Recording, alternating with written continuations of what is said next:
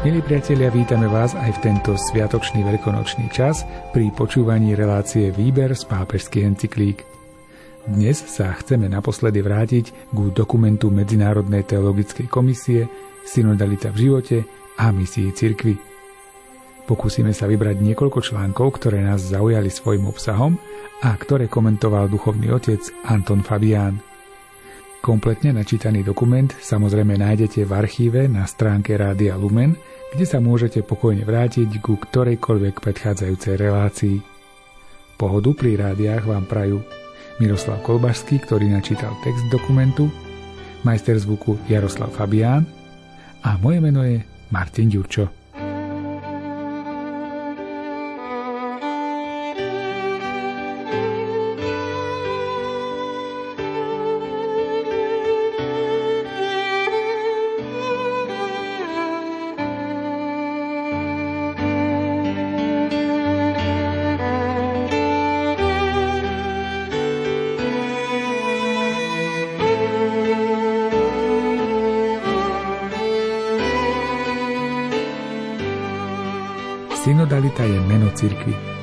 Cirkev je synoda.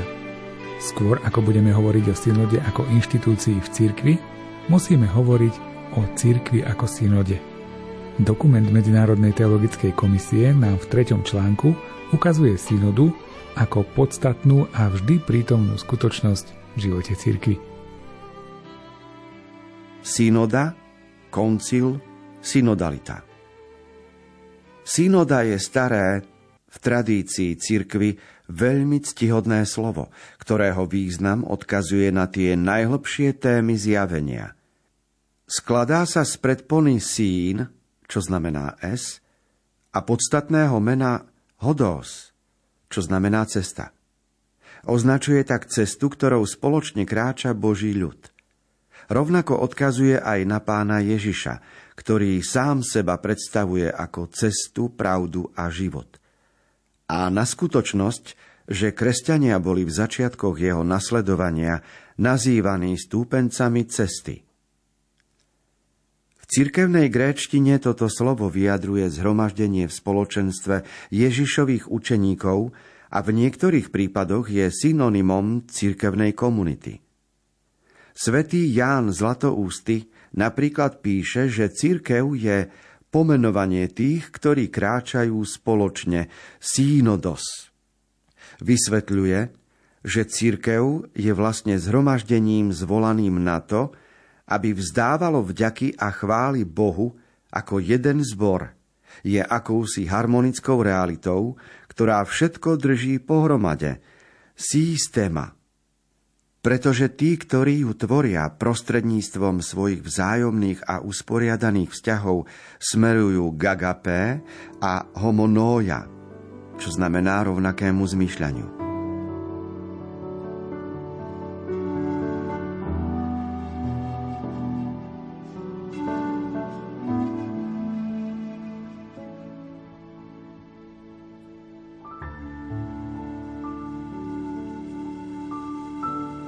Pre pochopenie slova synodos je dôležité ešte jedno slovičko, ktoré my často používame, napríklad metodos, pretože hodos je cesta a metodos je cesta k cieľu.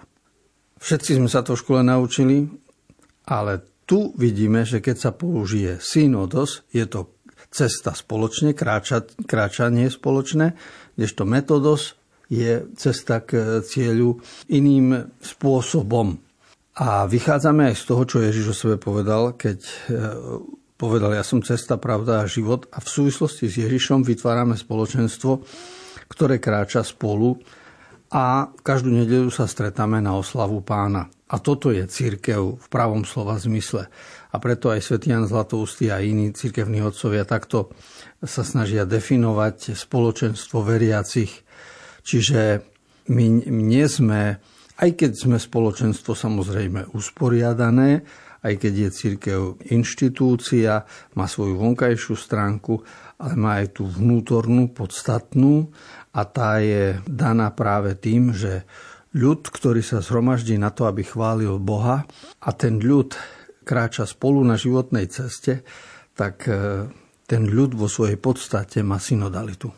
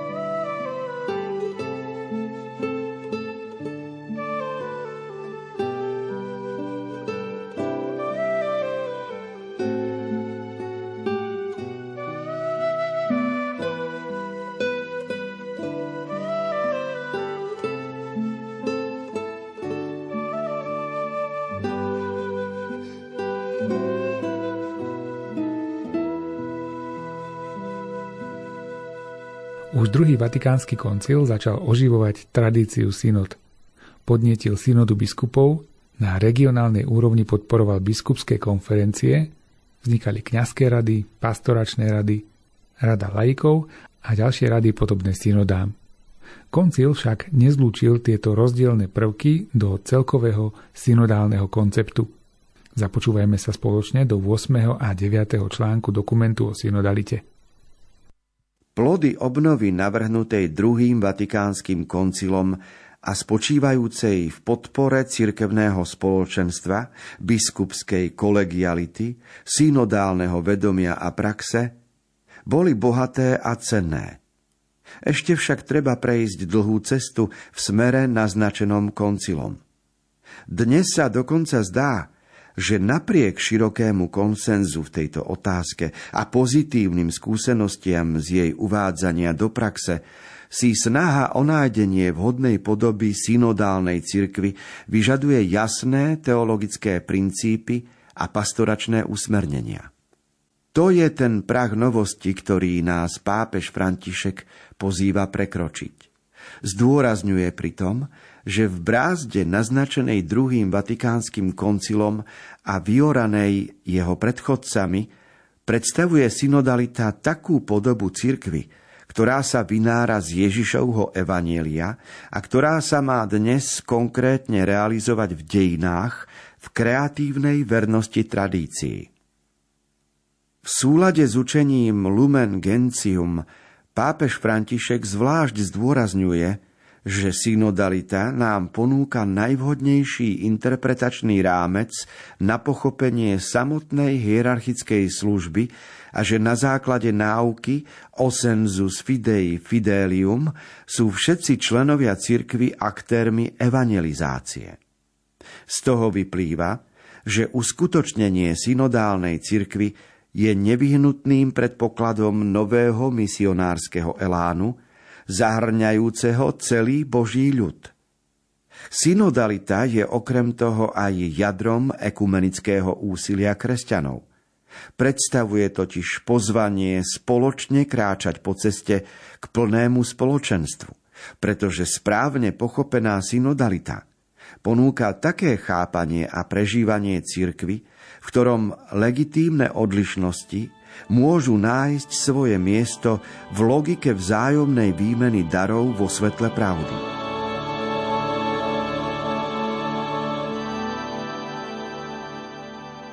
článku 8 a 9 sa vyjadruje synodalita s jednoduchým poznaním, že vlastne ide o kvalitu života. Čiže to, o čo nám dnes ide pri synodalite, tu nejde o, o debaty o tom, čo má robiť hierarchia, čo má robiť ľud, ako budeme meniť štruktúry nejaké, alebo doplňať, alebo ktoré by mali zaniknúť a ktoré by mali vzniknúť. To všetko je formálna stránka veci. Tu ide o kvalitu života veriaceho človeka, každého jedného a o jeho záujem, o štýl Ježišovho života. A, a toto je to, čo pápež zdôrazňuje, čo sa nazýva akože prekročiť určitý prach e, každodennosti. No a zaujímavá poznámka je v 9. článku, lebo tam sa hovorí, že že tá synodalita by mala prispieť aj k ekumenizmu. Naše vzťahy s luteránmi, ortodoxnými, pravoslávnymi, kalvínmi, anglikánmi, už len v rámci kresťanstva, by sa mali posunúť k spoločnému prežívaniu a naše vzťahmi s inými náboženstvami, keď vezmeme Mohamedánov, čiže moslimov, alebo buddhistov, hinduistov a tak ďalej. A vždy Vždy sa doteraz v minulých storočiach hovorilo, že tí iní majú svoju náuku ako blud a my máme pravdu. A tu v tomto dokumente teológov už z našho storočia sa píše, že tu sú legitimné odlišnosti iných. Čiže tých iných, napríklad luteránov alebo anglikánov, a ich náuky pomenúvame, ako že oni majú legitimné odlišnosti. To je úžasný posun v myslení a v našej úcte voči iným. My Mohamedánov alebo buddhistov alebo iní už nenazývame bludármi, ale my chápeme ich prístup k Bohu, akože oni majú legitimné odlišnosti v nazeraní na život aj na teológiu. Ale ten výraz, ktorý tu je na piatej strane uprostred, o tom jasne hovorí. A to ja vidím v teológii ako veľký posun. Opakujem túto vetu, ktorá je tu napísaná. Čiže synodalita ponúka také prežívanie cirkvy, v ktorom legitimné odlišnosti iných môžu nájsť svoje miesto v logike vzájomnej výmeny darov vo svetle pravdy.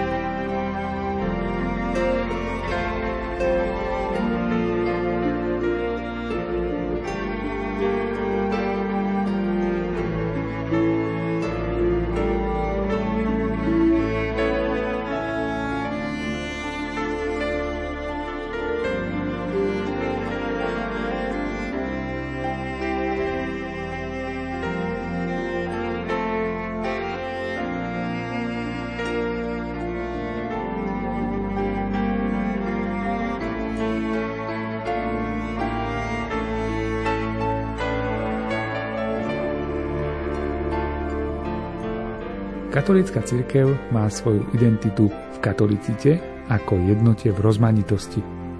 Táto rozmanitosť je bohatstvom. Synodálna cesta nám tak môže pomôcť pomáhať objavovať nové témy, ale aj nové riešenia problémov. Otázkam synodality v dynamike katolického spoločenstva sa venuje napríklad aj 61. článok dokumentu Synodalita v živote a v misii cirkvi. Miestne cirkvy sú komunitnými subjektmi, ktoré originálnym spôsobom uskutočňujú jeden Boží ľud v rôznych kultúrnych a spoločenských kontextoch a vzájomne sa delia o svoje dary, aby podporili toto vnútorné spojenie. Rozmanitosť miestnych cirkví s ich cirkevnou disciplínou, liturgickými obradmi, teologickým bohatstvom, duchovnými darmi a kanonickými normami jasnejšie dokazuje katolíckosť nerozdelenej cirkvy. Petrova služba, Centrum Unitatis, chráni oprávnenú rozmanitosť, ale pritom bdie, aby tieto zvláštnosti nielenže neškodili jednote, ale naopak aby jej boli na osoch. Petrov úrad má slúžiť jednote cirkvy a zaisťovať jedinečný charakter každej miestnej cirkvy. Synodalita opisuje cestu, ktorou ísť, aby sa podporila katolíckosť cirkvy, pričom rozlišuje, akými cestami treba ísť spoločne v univerzálnej cirkvi a akými odlišne v jednotlivých miestnych cirkvách.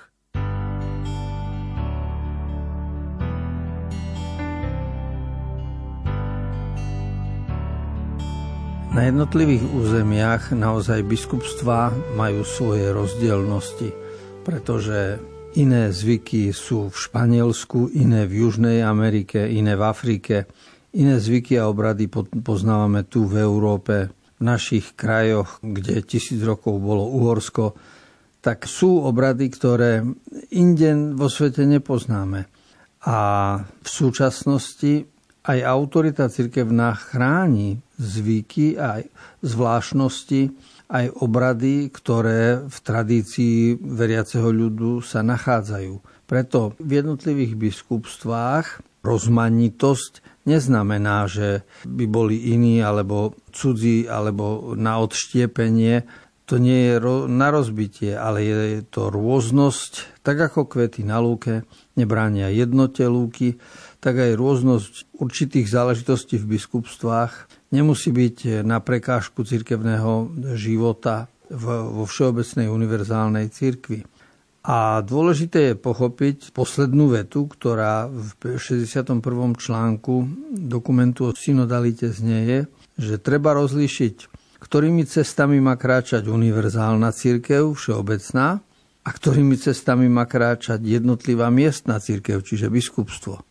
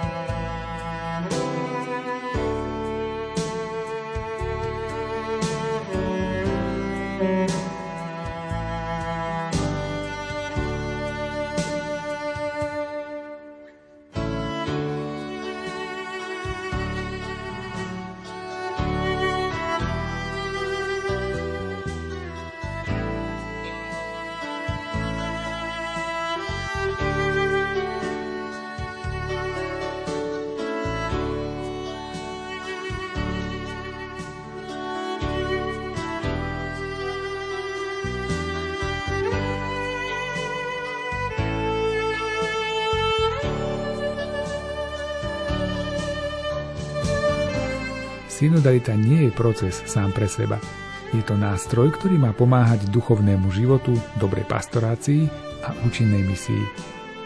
Zaujímavé myšlienky nájdeme aj v 4. kapitole dokumentu Synodalita v živote a v misii cirkvi. Pastoračné obrátenie k praktizovaniu synodality si vyžaduje, aby sa prekonali niektoré paradigmy, ktoré sú stále prítomné v cirkevnej kultúre, pretože súvisia s takým chápaním cirkvy, ktoré ešte nebolo obnovené v duchu ekleziológie spoločenstva. Medzi ne patria sústredenie zodpovednosti za misiu do rúk pastierov, nedocenenie zasveteného života a charizmatických darov, nedocenenie špecifického a odborného prínosu laikov vrátane žien v oblastiach ich kompetencií.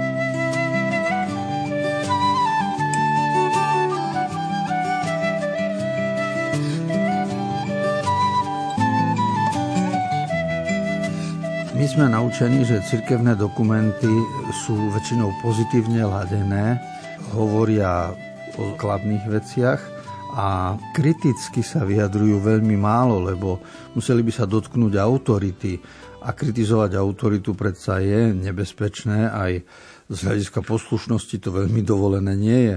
To znamená, že odvaha povedať niečo proti autorite alebo inak sa vyjadriť, to v cirkevnej tradícii nie je veľmi zaužívané. Avšak v článku 105 ktorý napísala Medzinárodná teologická komisia a pápež to schválil v roku 2018, je taký text, ktorý keď pomaly čítame, tak zistíme, že i pápež dnes, aj teológovia si dovolujú kritizovať niektoré tradície, ktoré my tu uprostred cirkvi, uprostred cirkevného, spoločno, uprostred cirkevného spoločenstva máme. A sami píšu, že to treba prekonať, také vzorce správania sa, čiže paradigmy prítomné v našich cirkevných zvyklostiach. Lebo tieto zvyklosti nie sú ešte oživené duchom druhého Vatikánskeho koncilu a spomínajú najmä tri skutočnosti. Predovšetkým Prvé je klerikalizmus, to znamená, že ako keby za zodpovednosť za cirkevnú činnosť mali iba pastieri. Pastores, to je také typické, čiže farár sa stará o kostol, farár sa stará o duchovný život, farár celá náboženská činnosť, namiesto toho, aby bol oživovateľom, dáva tomu ducha, pozýva k spolupráci ostatných, tak namiesto toho je na čele, ale stáva sa jediným hýbateľom, ktorý má na zodpovednosti a všetci ostatní si povedia, to nie je moja vec. Na to máme farára, na to platíme farára, aby to on urobil, aby sa on postaral. A tento postoj je vlastne zvaliť zodpovednosť za náboženstvo a církev na hierarchiu. A to je niečo, čo sa musí prekonať. Druhá skutočnosť, na ktorú poukazuje aj pápež aj teologická komisia, je nedocenenie zasveteného života a charizmatických darov. To znamená, dnes existuje aj mnoho hnutí charizmatických, hnutí za jednotu v živote, existujú neokatechumenátne spoločenstva, existujú aj nové rehole a zasvetený život a ocenenie chariziem, ktoré máme, pri duchovnom živote, tomu treba dať väčší priestor, aby to prežívalo väčšiu úctu, lebo až vtedy sa kresťan stáva kresťanom, keď sa akoby zobudí keď zbadá, že čo to znamená môj vzťah ku Kristovi a čo sa odo mňa vyžaduje, ako by som ho mal nasledovať, či ako ženatý alebo ako slobodný, ale vždy ísť za Kristom a vždy nasledovať Krista. To je ten zasvetený život smerom ku Kristovi už v rozličných pracovných záležitostiach alebo rodinných, ale vždy je to zasvetený život a vždy je to nejaká charizma. My sme nedocenili tento zasvetený život v rodine. My sme veľmi trpko rozlišovali buď niekoho za klerika alebo mnícha a potom i druhú skupinu ľudí za tých, ktorí sú ženatí vydaté v rodine. A toto sa proti sebe navzájom stávalo a bylo. Ale kresťanstvo znamená, že každý od krstu je zasvetený Kristovi a má rozvíjať svoj dar povolania. A spôsob, ako ho rozvíja, v akej práci a v ktorej rodine, v akých okolnostiach, alebo či žije v rodine prirodzenej s manželkou a s deťmi, alebo žije v komunite s inými spolubratmi alebo spolusestrami, to sa individualizuje. Každopádne to docenenie zasveteného života, zasveteného na prvom mieste ku Kristovi, lebo Boh je najdôležitejší, toto sa musí pretvoriť. A tretia skutočnosť, ktorú spomínajú dokumenty, je, že sme prínos lajíkov, vrátane žien a ich kompetencií doposiaľ aj nedocenili, aj nepomenovali. Čiže nebáť sa otvoriť otázky postavenia žien v cirkvi, otázky svetenia žien, lebo ešte si pamätám, do roku 1960 v kostole, keď som bol ja malý chlapec, predstava, že by kostolnička bola žena, to bolo nemysliteľné. To v zakristii bol len vždy muž a nového kostolníka pána Farara, že by obliekal žena. To bolo nemysliteľné. No a dneska je väčšinou kostolničiek eh, žien. A prešlo 70 rokov. V tých časoch, v 60. 50. rokoch minulého storočia, ženy v kostole boli možno len tak na upratovanie a pranie prádla. Za orgánom som ja ako chlapec nikdy nevidel ženu. A dnes sa to úplne zmenilo. Vyučovanie náboženstva. Úplne sa to celé zmenilo. Keď som bol chlapec, to bolo nemysliteľné, že by od oltára čítala žena. A ešte by to bolo aj po latinsky. Dnes je to úplne inak. Od 70.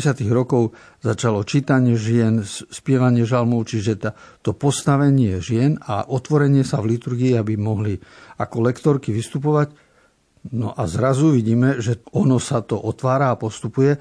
Preto celkom normálne si ľudia kladú otázku, tak ako je to v protestantských cirkvách alebo v anglikánskej, prečo by žena nemohla predsedať spoločenstvu veriacich, buď ako diakonka, alebo vo forme presbyterátu. To sú otázky, ktoré sa musia otvoriť, aj teológovia na nich musia zodpovedať, či v, v tejto tradícii rímskej cirkvi nebude potrebné otvoriť toto postavenie žien pri slávení liturgie. A toto je myšlienka, ktorá pochádza z dokumentov Teologickej komisie, ktorá otázku otvára, aby spoločenstvo veriacich na ňu dalo odpoveď. Svetý otec František začal 3 roky trvajúci synodálny proces, rozčlenený do troch fáz a pozostávajúci z konzultácií, modlitieb a rozlišovania. Čo konkrétne prinesie synoda na farskej alebo dieceznej úrovni spoznáme až po završení tretej fázy synody, ktorá sa skončí v októbri 2023 stretnutím biskupov v Ríme. Už dnes však vieme, že cirkev začala intenzívne premýšľať o sebe a svojej úlohe v dnešnom svete. Priatelia, ďakujeme za vašu pozornosť a pripomínam, že všetky staršie vydania relácie Výber z pápežských encyklík nájdete v internetovom archíve Rádia Lumen. Z Košického štúdia vám ešte príjemný deň prajú Miroslav Kolbašský, Anton Fabián, Jaroslav Fabián a Martin Ďurčo.